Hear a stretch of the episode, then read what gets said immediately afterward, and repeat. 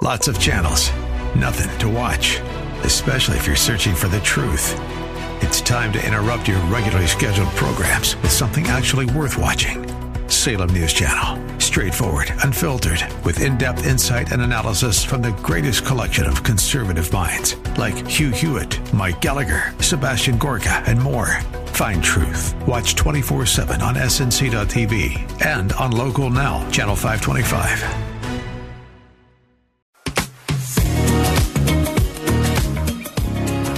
Hey, friends, welcome back to the Common Good AM 1160 Hope for Your Life alongside Aubrey Sampson. My name is Brian Fromm. Glad to have you with us today. Hope you're having a great day. Uh, I want to start our Friday show here talking about marriage. I was reading, as I do, I like to read about People magazine ish type of people. So I was reading about Justin Bieber uh, because I'm nothing. I love that. Aubrey, I'm nothing if not a believer. So uh, True, Justin true. Bieber and Everyone his wife, knows that about you. Exactly. Hailey Baldwin.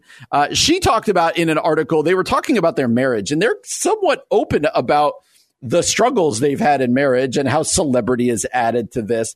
Uh, but she said this, Hailey Baldwin saying about her marriage. She says she, quote, made a decision to stick by Justin Bieber no matter what the outcome was. She kind of Wow. said there was an intentionality in which she said, I'm in this. And Aubrey, Mm. I- you and I do weddings, we do premarital counseling.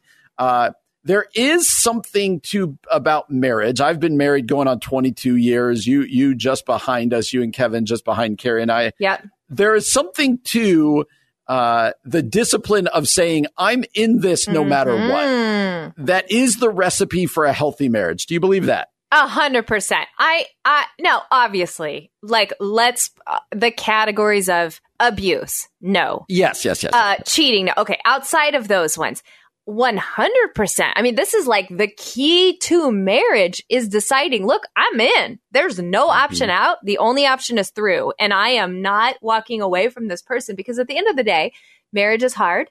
There are seasons where you're like, I don't know if I can keep doing this. But just to be able to say, but I'm in. This is a Mm. vow I made before the Lord, before my community to this person. I'm going to honor my vows no matter what. That's how marriage works. And the beautiful thing is you do find joy and Yes. excitement and seasons of friendship and and things that because life is a season, you do get through those hard times and on the other side find the reward. But I'm sure she got some pushback for this, but I actually think this is very wise and, And beyond helpful. her years. Yes. Uh, and this is not to say, like, sometimes we talk about marriage like it's either just bliss and in love and Yeah. honeymoon and this and that, or it's, I'm going to grind it out. I'm going to Right. be committed and this. That. Right. The truth is both, right? Yes, like, there's- absolutely. There's, no more joyful thing in life, I don't think, in, in, in, rel speaking of relationships than marriage. Like, I love being married to my wife, right? Yeah. Like, it's not a chore, but there are days where her and I need to just kind of go, nope, we're in this. I love you. I'm committed to you. Uh, but I'm not quote unquote feeling it at the Yes. moment. Sometimes those are days, sometimes those are weeks. I would say if it gets to be months and years, go see a good marriage counselor, kind of do your work. But it doesn't minimize the uh, the relationship. It actually elevates the relationship to Yeah, say that's exactly I'm right. committed to the vows that I made 22 years ago to you. Uh, I'm in this. Like it, it's not saying that there's not times of laughter and bliss and love and all of this stuff Yes. feelings of love, but it's commitment and marriage requires that. And the quicker that we can come to that, uh, the more likely our marriage is going to make it, right? When, when we, when we're like, oh, it's all just going to be easy, you're not going to make it. No, you're absolutely not going to make it. But if you can decide from the get go that no matter what, through ups and downs, I am committed to this person for the rest of my life, then you'll experience a really, really a sweet, sweet That's right. thing that marriage is. I'll never forget on my wedding day, my grandmother, who has passed away now, but at the time had been married, you know, 50 years, said that to me. She said that, look, this is it for you. You there's no like you don't go to the left, you don't go to the right, you don't start thinking about other men, you don't like there's no option now except for Kevin. This is the choice that you're making. And I remember being like, "Ah, that's so overwhelming." but I get it now. Like that really is the key to um a marriage that lasts, Yes. but also a marriage that lasts while building a beautiful friendship with this other person. Hundred percent, hundred percent. And then our friend Derwin Gray pastor, former NFL player, author. We've had him on the show before. He tweeted about marriage hmm. and he said this. I would love to get your feedback on this. Okay. He said, after 20 plus years of marriage counseling, I have found that the marriage is usually not the problem. The problem is usually the undealt with baggage and trauma that each person brings into marriage. Whoa. So this idea that none of us come into marriage as blank slates, but that yeah. we bring trauma, we bring baggage that shows itself not just in year one, but also in year five, year 10, year 20, and so on. What do you think mm. about what Derwin had to say there? Yeah. I mean, I think that is some wisdom right there. Like it's typically not, oh, I married the wrong person. I didn't marry my soulmate, XYZ it's it's usually, hey, I am a broken, unwhole person and I'm coming into this relationship assuming that I'm fine when I'm not. And all of my brokenness is spilling out onto this person. And so I think he is exactly right. This is part of why marriage counseling is so powerful is to end up as, as you experience healing and wholeness from pain in your past, it does make you a healthier person and a healthier partner. Mm. And so I think there's, I think that's a really interesting perspective because it, it really does I think it helps us move from just blaming, like, oh, this person, I married the wrong person. I should never have married uh, him or her. Um, but instead going, oh, wait, maybe this is, there's something in me, some pattern of behavior that I learned growing up, or, or this is triggering something in me that the Lord has not quite healed yet. And if we, I think we would do well to like deal with our own pain and heartache. Um, alongside our partner so that we can be a better partner. That's good. I think that uh, being reminded that we are all affected from things that happened, even small things in our childhood, right? Ways yeah. that we were raised, things yeah. that were part of our family of origin. Like, it's why we talk about those things in marriage counseling, but that we're, again, when we get married, those things don't get wiped clean. But now mm. it's, it's not just two people becoming one. It's two kind of stories becoming yeah. one. Yeah. Uh, and there are things that my wife and I, I know we bring into our marriage from how uh, you know things from my childhood, her childhood, family of origin, mm-hmm. whatever else. That all of a sudden you're like, why are we acting like this? Why are we fighting? And oh, okay. And this is why marriage counseling, even later on in marriage, is a good thing. Uh, but we all have baggage. We I've yep. got baggage from last week. I've got baggage. I mean, seriously, thirty yes. years ago, right? But we got to talk those through, right? Like husband yeah. and wife, you need to continually be working through those, don't you think? Oh, I think 100%. And I think that's actually part of the beautiful invitation in marriage is that you end up holding a mirror to your spouse and mm-hmm. they hold a mirror up to you. And you kind of see things you would not see without that person like knowing you as well as the spouse knows you. And then you're faced with really a question, which is, okay, am I, am I going to deal with like that ugly stuff I'm seeing in the mirror or am I going to ignore it? But I think like that's, it, it, that really can be the gift of, uh, marriage, that can be the gift of partnership, that can be the gift of a best friend, is that we um, are able to help shape each other more like Christ and then become better, you know, partners to one another. Yeah, marriage is messy. Marriage is hard. Marriage is wonderful. All of those things can be true. Absolutely. Uh, and wanted to kind of encourage you through that. Well, coming up next, the co-editors of a new book called Power Women, Stories of Motherhood, Faith, and the Academy, Dr. Deshonna Collier-Goubil and Dr. Nancy Wang Yuen. They are going to join us for a fascinating conversation about their new book next year on The Common Good. AM 1160, Hope for Your Life. Hey, everybody, welcome back to the Common Good, AM 1160, Hope for Your Life, alongside Aubrey Sampson. My name is Brian Fromm. And Aubrey, we're thrilled to be joined by the co editors uh, of a book called Power Women Stories of Motherhood, Faith, and the Academy. That's Dr. Deshonna Collier-Goubil and Dr. Nancy Wang Yuen. How are you, Deshonna and Nancy? Thanks for joining us today. So great to be here with y'all. Yeah, we are glad to have you. And what we would love to do before we jump into the book, let's have you guys introduce yourself first to our audience so they could get to know you. Uh, Deshonna, why don't we start with you? Why don't you introduce yourself to our audience? Sure. I am um, Dr. Deshonna Collier-Goubil, Interim Dean of the School of Behavioral and Applied Sciences at Azusa Pacific University. Um, I study race and crime and gender and crime, so how the criminal justice system impacts those groups. And I am a mom of super twins. That's awesome. And Nancy, how about you? Uh, why don't you introduce yourself to our audience? Hi, everyone. My name is Nancy Wang Yuen. I am an associate professor of sociology at Biola University. I study Hollywood and racism, and and I, I guess I think of myself sometimes as a pop culture expert. I love to talk about all things fun as well as critically. And so I am also a mom of uh, two girls, uh, 12, 12 and 14, so teenagers. Wow. Oh, wow. Nancy, I was saying off the air that I, I want to be be a pop culture expert. So I'm a little bit jealous of that aspect of your role. It is fun. I get I get invited to like Netflix premieres. What? Oh, now I'm extra, now I'm very jealous. Well, Deshonna and Nancy, thanks so much for being here with us today. We're so excited to talk about this new book, Power Women: Stories of Motherhood, Faith, and the Academy. Deshonna, let me ask you this first, and then Nancy, you can answer after if you don't mind. But what motivated the two of you to take on this project? We were looking out. It started from a group that at one of our universities, at Biola University, and from there it grew and blossomed into us just having some conversations and thinking about what is the book that we would have loved to have had when we were like charting the course to become moms uh, while while being faculty members. Mm-hmm. So that's kind of how it came together. Mm-hmm.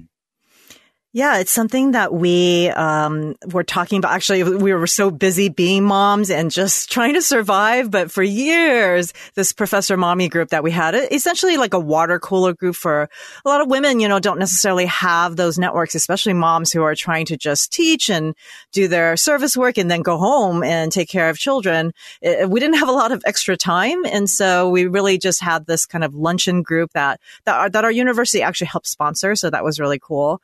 And being able to, yeah, tell, tell our stories like on paper so that, as Deshonna said, future women who are thinking about maybe, you know, having children as well as becoming professors can have a reference and, and also be inspired. Oh, that's great. And Nancy, let's start with you here. Uh, what are the challenges that specifically Christian mothers who want to get into the academy face? Like what, what very specific uh, struggles are there? Yeah, so I think that um, all women, um, you know, face just challenges of having to kind of balance this work life, especially during the pandemic. We're really seeing this that you know that childcare has kind of poof disappeared, and yes. so women have had to really step up and have to make a choice about you know maybe leaving the workplace or you know or if their jobs are no longer, and then you know having to kind of consider those financial and family um, obstacles and, and, you know, which one to prioritize.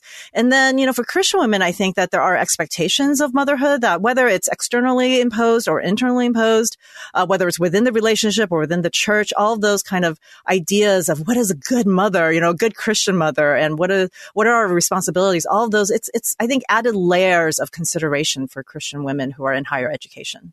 Oh, that's great. And Deshonna, how would you answer that question? What are the specific challenges facing Christian mothers?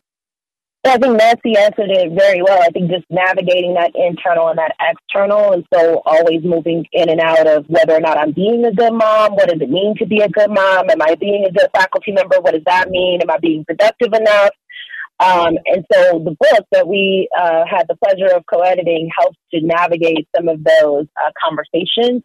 Um, and actually, we have chapters that are dedicated to showing women how one definitely influences and, and helps the other. So how being a good mom has helped me to be a better professor and how being a professor has helped me to be a better mom. So um, I think that's the cool thing about it when we're able to look at it from that perspective instead of seeing them as competing realities.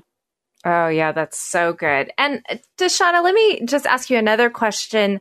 As as you gathered some of these stories and, and began going back and forth with contributors, was there something that really stood out to you, a highlight maybe of the process? Oh yes. I mean, I think just the the level of vulnerability um, that these women shared in their storytelling uh, in the chapters, and how cathartic it was for them, and how cathartic it was for for even Nancy and I.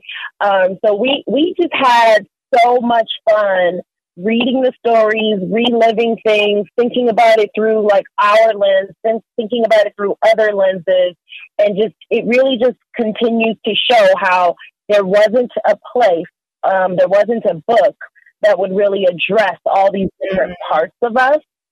Um, and so for me, it's just, just the vulnerability of the women. As a researcher, you're not always able to be very vulnerable in your research. you you actually you like try to want to remove yourself as much as you can um, to be a good researcher. And then being a mom, you're not able to always bring in that research. Like I can't lecture to my five year old twins about you know the rate of incarceration of black women. Like that just doesn't happen around yeah. our so, this was like an opportunity to even like live into that unique space even more.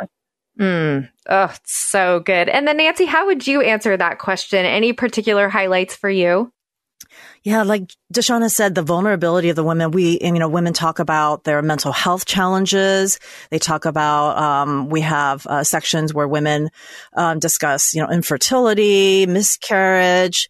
Uh, so a lot of taboo topics that I think uh, women just in general don't talk about that we wish we we could because so many women deal with these issues right on the path to motherhood.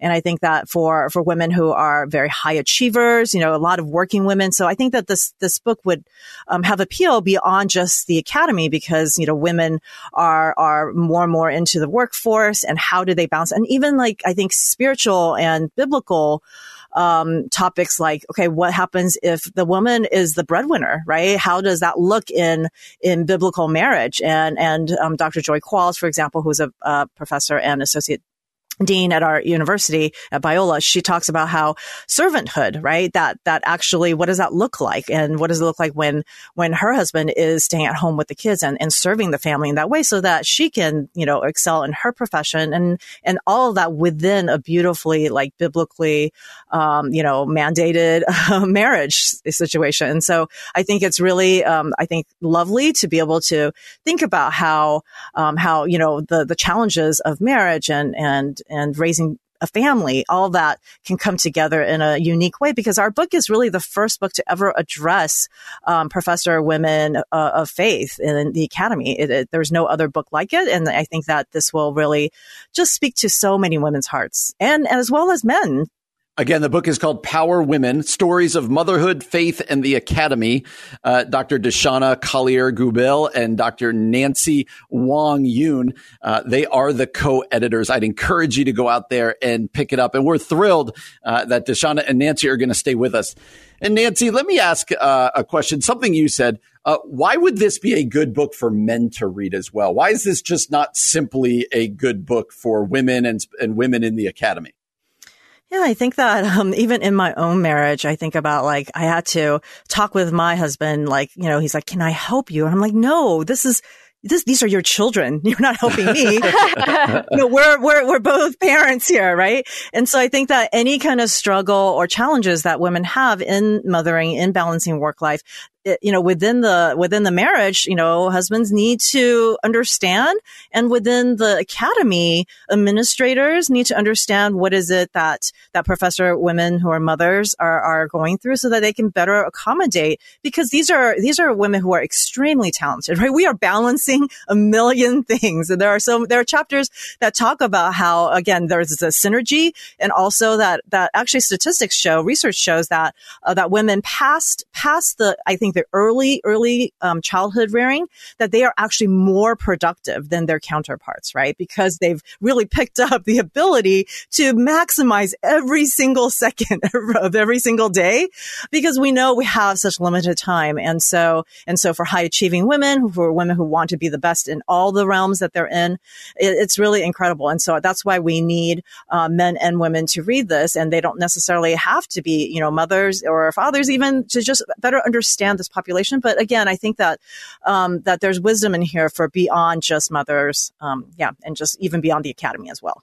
Fantastic. And Deshonna, one of the things we briefly talked about off air was, you know, being a woman in the academy, being a mom, balancing so much. I'm sure you want to give up quite a bit. What what carries you through and and uh, some of the other women that contributed what was it that carried them through as well Oh my goodness. So I would definitely say our faith. I mean, that is the string that binds us all together. And so our reliance on God, our going back to God, our um, getting into scripture, like delving deep into their Christian community with each other, um, that's kind of been super helpful.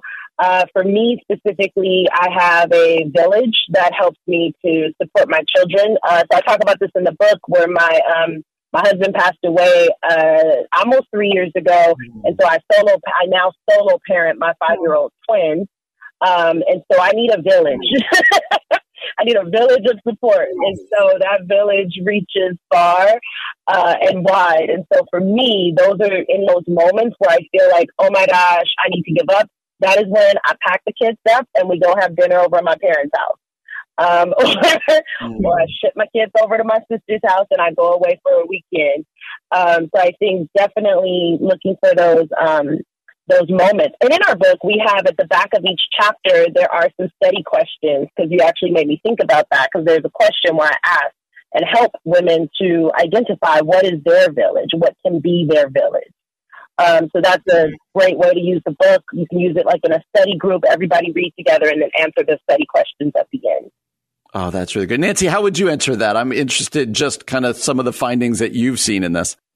Gosh, I think about um, there's one chapter with Dr. Jean Neely who talks about seeing, I think the the mother in God, not just the father, but the mother, and having that kind of, you know, because God is our parent, right? God is our creator, God is everything, and so to kind of draw from God's love into how we mother, and to be able to receive that kind of love, and to see the parallels in how we care for those around us, it was so beautiful to me just reading her wow. chapter, and because I had never even thought of it that way, you know, because we're so used to thinking God as father and to have the kind of, um, you know, the feminine as well in there. And I think that just there is, there's chapters that are very meditative to make you help you think about, um, how God can manifest. And, you know, we have chapters where, where we have pastors' wives, and actually one of our contributors is a is a is an ordained minister as well. And so there's just a lot of a collective wisdom um, throughout, and just feeling feeling kind of you know you're part of a community, especially since a lot of times mothers feel very alone. Mm. We're in a mm. society where we're all kind of parent alone rather than in the village that Deshonna talked about. And so this we're creating a virtual village right through through this book, and hopefully encouraging um, people in their universities to create more villages. You know, institutional help, right? Not just kind of you know churches, churches as well, but also institutions that, you know, that have these talented power women to be able to support them in this way, to be able to, to allow them to find community with one another and share wisdom like we did. Thank you for that. And uh, let me ask you, let's start with Nancy on this. So, Nancy, um, we often read stories about now what college students are like now. And I'd love to just hear from people, from both of you who are working in colleges, Christian schools. Uh, we all, we read all these articles that kids are just giving up their faith. Uh, I'm wondering kind of what you see in this next generation. What do you see in these students that you're pouring into and teaching on a day in and day out basis? Yeah, our students want to see um, Christianity, Christians really um, be involved in the world, right? In terms of um, seeing, you know, when we see that there are ra- there's racism, there's you know, there's class, you know, class differences, there's poverty. They want to see that Christianity can make a difference, right? That it's not just kind of like we're here in our bubble talking about the Bible, but that we are in the world doing good, spreading the gospel through not just through words, but through through you know through through actual like on the ground, boots on the ground work that we are sharing God's love. And so I think that they really want to see that our faith is active, right? Not just passive. And so I think that, yeah, that, you know, I think that young people very much would take to the faith. I think if we really are, are walking the walk and not just talking the talk. Yeah. And Deshonna, what do you see in students? How would you answer that question? Yeah, I mean, picking up on what Nancy said, I would say, you know, I think that they they're not necessarily walking away from the faith. I think they're asking different questions um, that might be more challenging um, for us to answer, but we should dig in and um, and get in there with them and answer it. I think another thing I would say is that um, we when we think of students, right, these days in higher education, we're not just thinking about people who are like 17 coming right out of high school. We're also thinking about working professionals who are parents and they're married and they're returning to school. Um, we're thinking about there's a lot of folks coming back for graduate education, and so those are students as well. So just the term student, it's just so broad these days. But even focusing in on that 17, like right out of high school um, age group, because that's who we're traditionally speaking about uh, when we say students. Um, I think that they're, I think Gen Z is amazing. They are awesome. They are so inspiring to me. I love to just be in their presence and hear their creative creativity and their boldness. And I think that if we just allow, because God can handle it, God can handle it. The Bible can be the main source, right? I think sometimes we get in the way um, and we're not listening to them we're not listening to the questions that they're actually asking, and we're not leading them necessarily back to God because those questions are challenging for us. So I think that yeah. that's the, the concern. If we can get ourselves out of the way, um, then I, I don't think that they would be leaving the church. That's such a good word. Thank you for that. Again, uh, Dr. Deshauna Collier Gubil and Dr. Nancy Wang Yuen. They are the co-editors of a powerful book called Power Women, Stories of Motherhood, Faith, and the Academy. We'd encourage you to go pick that up. Deshonna and Nancy, this has been a great joy. Thanks so much for spending time with us today. So wonderful to be with you. Thank you for having us. Absolutely our pleasure. You're listening to The Common Good, AM 1160. Hope for your life.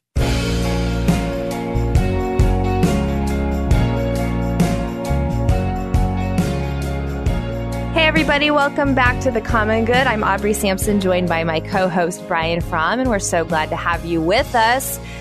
Brian, one of the things that I think is really, really powerful are stories of people who have been through trauma, mm-hmm. and then out of their trauma, they help heal other people. And I read a really powerful story, which we'll talk about in just a minute, that I wanted to share with you about what one Chicago two, tattoo artist is doing to help people heal from trauma. But just if I pose that question to you, I mean, it's a big one.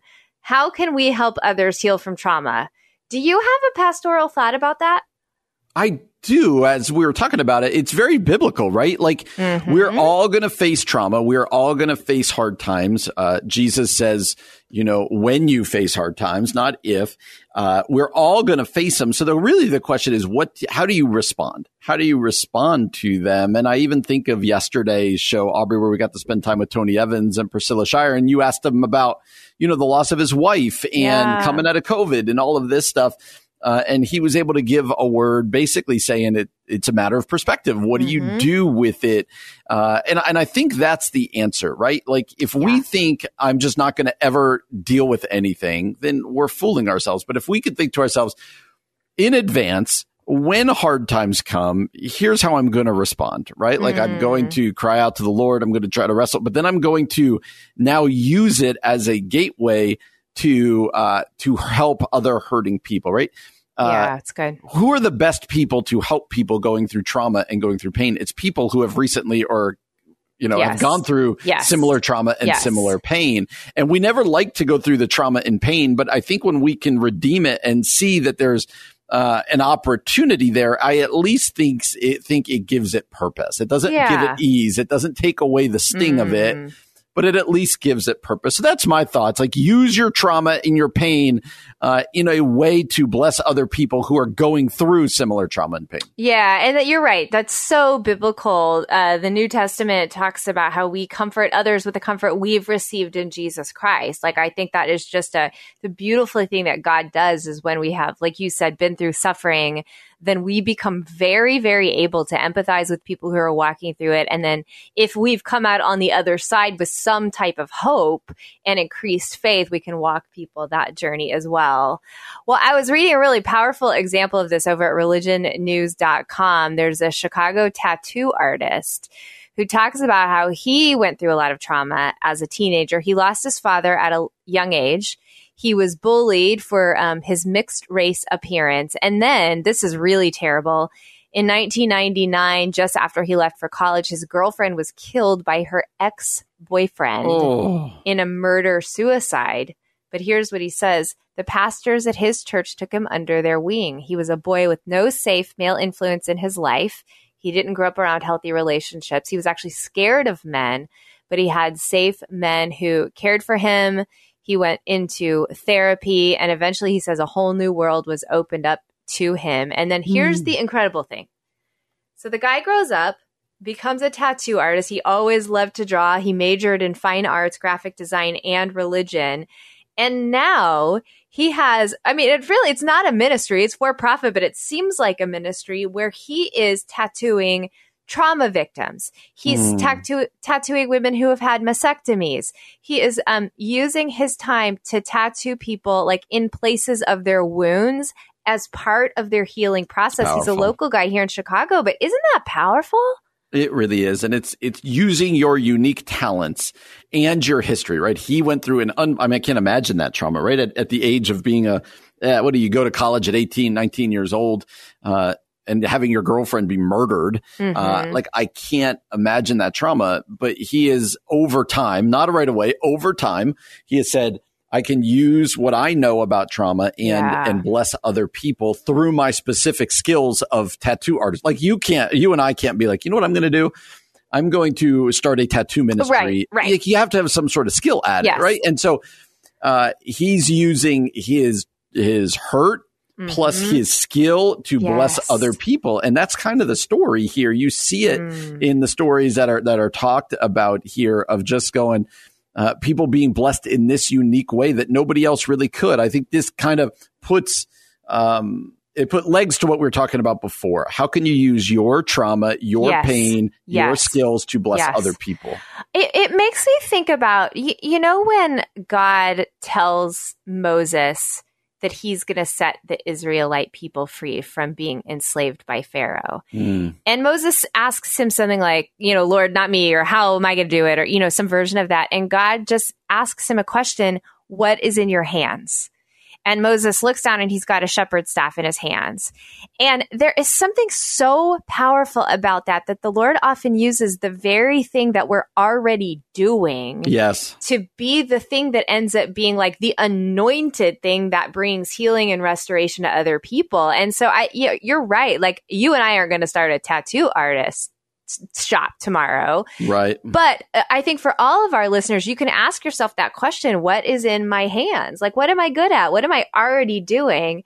How can I begin to do that with purpose to bless other people? Right. And uh, one of the things that I love in this article is uh, he's asked the question, this tattoo artist is asked the question by the interviewer, how does faith show up in your interaction with your clients? And he says this a lot of my clients have cancer and they're metastatic, which means they could die in two years, 10 years, or three months. They're staring mm-hmm. at death daily.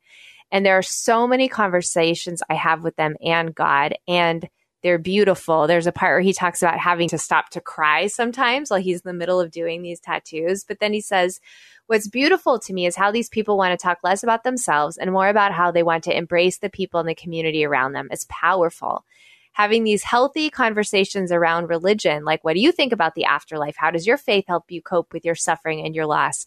If these questions are met with openness and love, then there can be a lot of healing in those conversations. So he's using this almost as an evangelical yes. tool as well, which I think is really cool. Yeah, it's a reminder again, and we talk about this often.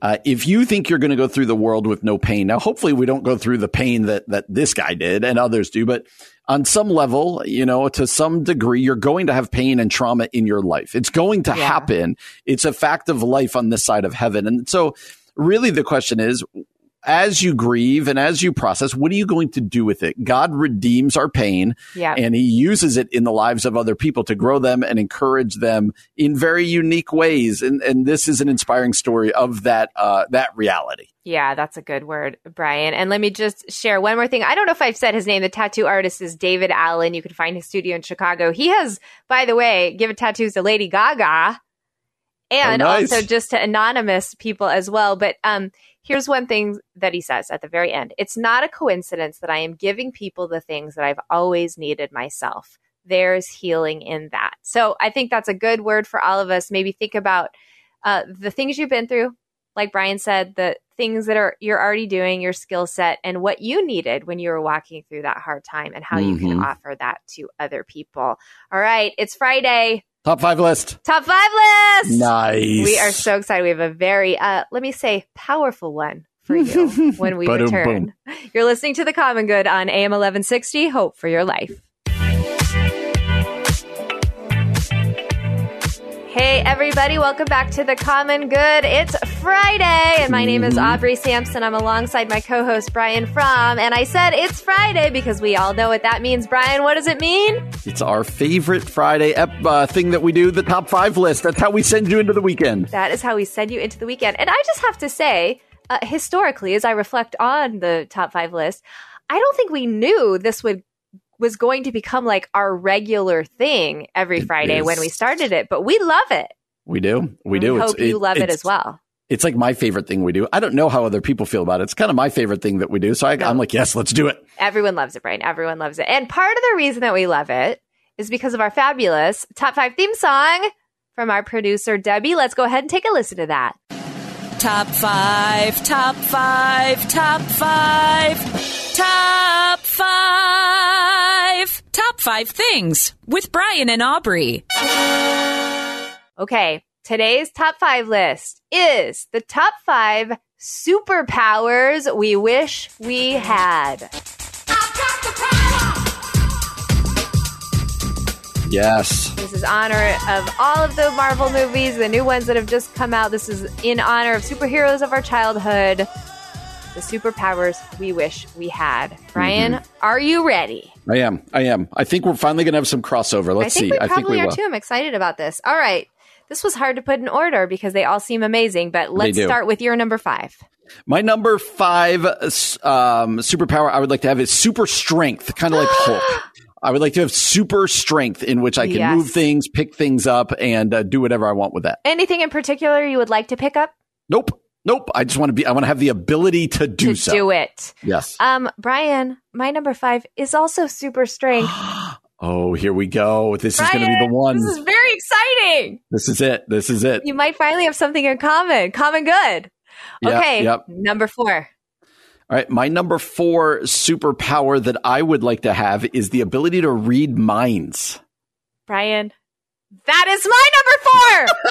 no, it's not. I'm not even kidding. I'm not even kidding. I have it We written down don't- right We here. usually don't cross over with one. Now we're crossing over with our first two. Yes. Okay, but let's dive into this a little bit because don't you feel like there's a good side and a bad side to be able to. All of the all of these have a. That's the thing about superpowers. They all have like super strength. I could use that to destroy things, Yeah, or I could use that to build things up and to protect things. The same with the reading minds. I could use it for sinister things, Mhm. or I could use it uh for for good and so Mhm, uh, mhm. yeah maybe we were maybe we have this superpower and we were reading one another's minds as we were putting our list What? Oh, you might be right about that. I you were a little more selfless than me just in that answer because I was thinking I don't want to hear the bad things people think about me. So I was making is one of the ways you could use it way yes. more about myself. So if I could turn it on and turn it off, then I feel like I would be really good with reading minds. All right, Brian, let's see if we're we're uh three for three. What is your I number? doubt three? it. I doubt it. Yeah, but we- here we go. Okay. Uh, the number three uh, superpower I'd like to have. I'd like to have the ability to fly.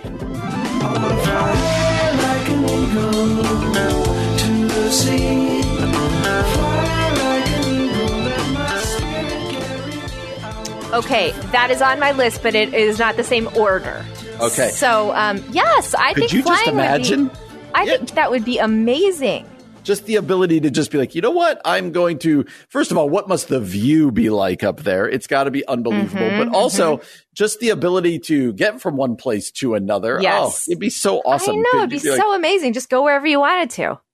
Now, maybe this one's going to pop up on yours later. It popped Okay. up on my um, honorable mention list. Mhm. Usually, people have to decide. I've done this with my kids. Would you Mhm. rather fly or be able to like stay underwater?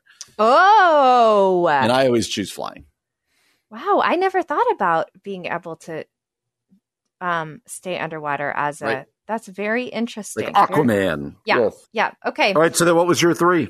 Okay, my number three, um, and I only know that this is now officially a superpower because of uh, Officially, m- yes, because of the Marvel Cinematic Universe. Time travel. I would love to be able to time travel. Aubrey, we are we're still we still could have the same five here. No, is that We on your still- list? Just let's just keep playing this out. Why would you like to time travel? I, there are just places in history that I think would be so cool to see and like famous speeches and, and, you know, people in history that are famous. And I wouldn't necessarily want to go back and change how things played out, but it would be fun to even watch your own life sometimes Yes. too, you know? Yes, there would be really fun to go back and, and look at your own life. But then, as you said, be able to go back in time, be able to go back and see the major events. I Yeah. wonder going forward, well, that's a whole nother deal in time. I did just watch Back to the Future the other day with my kids. So it's a little bit on my mind. That is why, for me, Aubrey, my number two superpower is time travel. None, un, unbelievable, Brian. This is a first in the oh. common good history. This is Wow. now I'm nervous about your uh, too. number two. I like one. don't. I don't even want to say my number two. I feel like we should just move on now. So the, I'm I'm I'm I'm inferring that your number one is going to be flying. My number one is flying. We can just go ahead and jump that. Yeah, I want to be able to fly. I have dreams where I can fly. It is so so so fun. So that is my number one. I'm nervous. I'm nervous. Ah, I'm gonna. I'm gonna. so we need your number two to match my number one. Ah, uh, should we say it at the same time? Nope, nope. But I promise I won't change mine. I Okay. have it. It's right. written in front of me. I Okay. promise whatever I say is been right. there. I'm not going to change mine either. I'm not going to second guess myself. My number two is invisibility. And that is also my number one. it is a banner day at the Common Good where Hold we Hold on. So we literally just same had the same five, a little different order, but we don't No. normally have the same one. we don't ever have the same one. This is look at look at the power that heroes bring to our world. They unite us. The power is yours! Maybe we can read minds. If I could read your mind, love, what a tale your thoughts could tell. Just like a baby. This is unreal. Brian, I am so excited about this. Did you have any honorable mentions? We were so excited we didn't even get to that. So mine, one of mine was being able to be underwater. So Aquaman Okay, of okay. stuff. Yep. And my other honorable mention, it was, I, it was this one I debated because number five was super, super strength, and Mm-hmm. so honorable mention was super speed. So Brian, that was also an honorable mention for me, but I I that I was choosing between flying and super speed because I feel like they both accomplish the same idea, Yeah. just getting somewhere fast. So I felt like flying was more exciting. Oh, flying is definitely more. Yeah, exciting. yeah, we yeah. haven't talked about uh, invisibility. Certainly has some. Uh, you could go definitely dark and wrong with invisibility. Yeah, okay, let's talk about that one because we've got a couple minutes left. So why why is that one for you? Well, because it's awesome. Yes. But more so, I would like to use it for good, you know, where there's nefarious things going on. I can make myself invisible. Mm. Yeah. And, uh, and though, so there are, there are dark ways that this could be used. There are ways that would probably be not, um, not Christ-like, if you will, but, but I would use it to, to stop nefarious people and, and like, cause we're superheroes. So it's implied that we're yeah, doing you're doing you're right doing side. things for the common good. I um I liked it because you know Harry Potter had his invisibility cloak and He he he did good things with that. I also think it would be this is where it could get weird, but I like the idea of of um like being able to stay at a place like Disney World and no one knows and you're there after dark and you're writing all your rides or you're checking in on your kids and they don't know. I don't think I would check in on someone like that I shouldn't, but I like I like that the spying aspect of it. the spying on your kids is starting to go down a bad path it a little with this creepy? one. Yeah, It's I mean, you're starting right. to go. Okay, I hear that. I'll take that. I'll take that. Well, Brian, I mean, I don't even know how to end this segment because that just felt like a We just a pitched a perfect massive- game. We Yeah. did. That was like history making moment right there. Well, all right. We'll see what happens again next week. I feel like this surely was like lightning striking. It will not happen again, but we will see what happens. If we missed any superhero powers that you'd like to have, be sure to tell us on social media. Coming up next, we're going to talk about the answer to busyness. Is it work life balance or is it something else? You're listening to The Common Good on AM 1160. Hope for your life.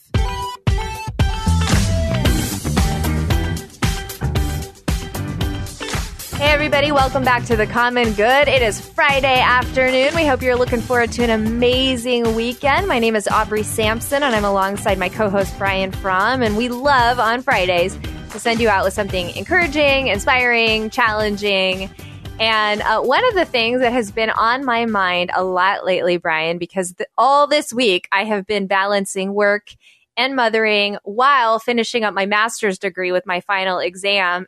How in the world do we get to that elusive thing called work life balance? Do you have any answers or suggestions for me and for our listeners? Yeah, I think it at first it's all about prioritizing, right? Like what are the most important things? Not not even what are the things I like the most, but what are the priorities of life? Um, and if mm. you see, right, we always talk about you know you're out of balance when the urgent is taking over for what's important. And so what are the important things of life? Family, my relationship with God, uh, my kids, my work. You know, it starts to, yeah. you know, if, if I'm skipping out on some of those to watch TV and play video games or to go golfing all the time or whatever else it might be, then I'm out of balance. And yeah. And so I think there is a, a thought process and then a recognition of what is most important. What are the things that are going to last? And so mm-hmm. I would mm-hmm. start there. But Aubrey, let me ask you kind of a more provocative question. Ooh, ooh. Is work life balance an actual thing? That we should be striving for. It's kind of like when we talked about boundaries earlier in the week. Is this something we should be uh, aiming for? Yeah, I mean, I sometimes feel like, and I haven't put a lot of thought to this, okay? But sometimes when I hear people say, yes, you can do all things as long as you have work life balance, there's something in me that goes, I don't know if that's right. And because I don't know that balance is really what we're after. And I, I can't, I don't quite, know, I haven't quite worked it out in my mind yet. But I think sometimes it's not about like balancing work and life perfectly, but like you said, like putting the most important things for prioritizing. prioritizing. It's about prioritization and, and stewarding the good gifts that God has given us in a way that honors Him and honors people around us. Like it seems like that's the greater question than um, am I giving the right amount of hours to work and the right amount of time to life outside of work? Like, am I living in a way that's stewarding well what God has put in my um, lap and anointed me to do? Mm. And and I I don't know. I I I, I do you have an answer to that? Like you asked me that as if you had an answer. Do you think work life balance is sort of a lie? I don't. I think it's an important thing to think through. I think you hit it the nail on the head, though. I think the it's an issue of priorities. It's another mm. way to talk about our priorities. Sometimes we talk about work life balance. I said this with boundaries the other day, and I might just be entering more into my own soul right here sure. than anything else. I sometimes worry that work life balance boundaries is a uh, is something that we say in order to um, to be lazy so, mm. oh, I can't take hmm. that on or I can't do that because my work life balance is out. Maybe we're not meant to have all this free time, or, but maybe we're meant to just prioritize. So I think you got it right. I think the answer is, do I have my priorities correct as a Christ follower, as a husband, as a father, as a pastor? Like, do I have them in the right order? And am I giving proportionally, not all the time? Sometimes I have to give a ton of time to my pastor job, even though I would never put that at the top of my list, right? But am I giving sufficient time to each of them in this season?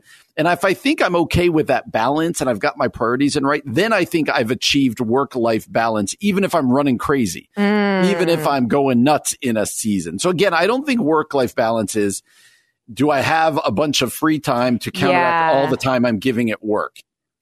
Kind of the same way we said with boundaries. Have I set up boundaries so that I don't ever have to go out with anybody or talk to anybody or be made to be feel mm. uncomfortable? And so I don't, I, I, that's why I asked the question. I want to be careful about that, but I do think it's a thing. Mm-hmm. And I mm-hmm. think it's, a, I think what it does is cause us to look at our priorities and go, yeah, no, I, I feel good about it. I've got them in order or, no, nope, I'm off. I've got to make some changes. Yeah, that's a really that's a really intriguing perspective. Well, um, earlier on today's show, we were able to be joined by Dr. Deshonna Collier-Goubil and Dr. Nancy Wang Yuen, the co-editors of Power Women: Stories of Motherhood, Faith, and the Academy. And I was actually over at christianscholars.com and one of the contributors to that book a professor named Jennifer Powell McNutt um, shared something about her own struggle with work life balance.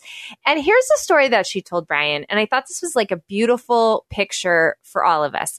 She said she was raised by a working mom.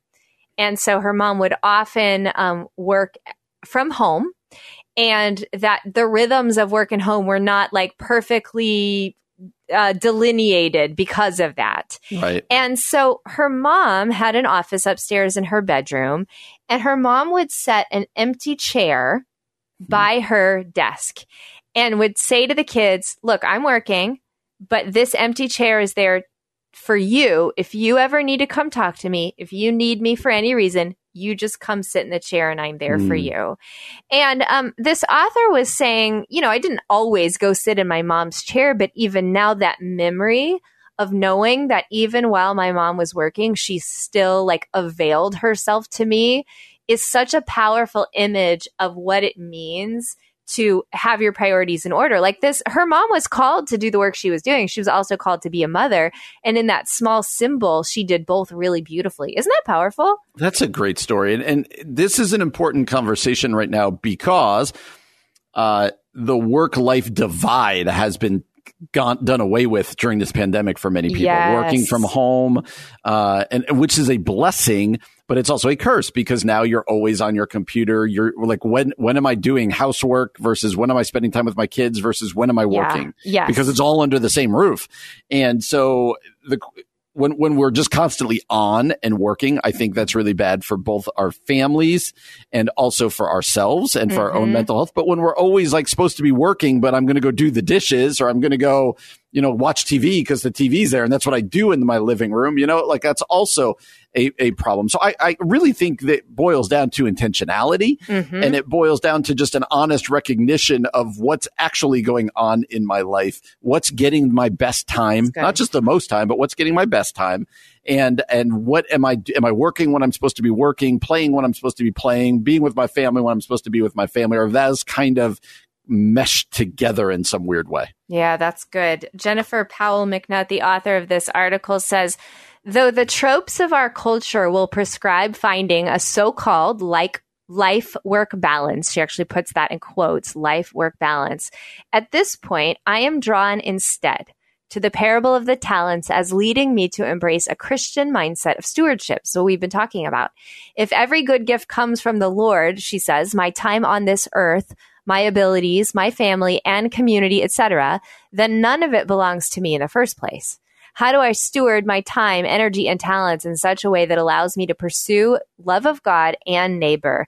That is the true measure of our time on earth. That's great. That's that beautiful. good? Wheaton Prof right there. Wheaton Prof, our alma mater. Yep, I actually had Jennifer McNutt for uh, one of my classes this summer. She popped in and did a guest lecture, and she actually talked about this that for women, this sort of work life balance myth is really impossible, but that we are called to steward what God has given us, remembering that it's His and not our own. I think that's a good word for all of us. Well, Brian, you have any exciting weekend plans? Do we have exciting weekend plans? I'm, our church is going to feed my starving children on Saturday. That's oh, going to be love fun. feed my starving children. And then no, just a lot of family time, getting prepped because my oldest daughter turns 18 next week. We are going to have to talk me through that during next week's shows. Ryan going to be ministering to Brian next week. Well, we hope you have a great weekend, whatever it is you're doing. And thanks so much for joining us today. We'll be back on Monday from 4 to 6 p.m. For Brian Fromm, I'm Aubrey Sampson, and you've been listening to The Common Good on AM 1160. Hope for your life.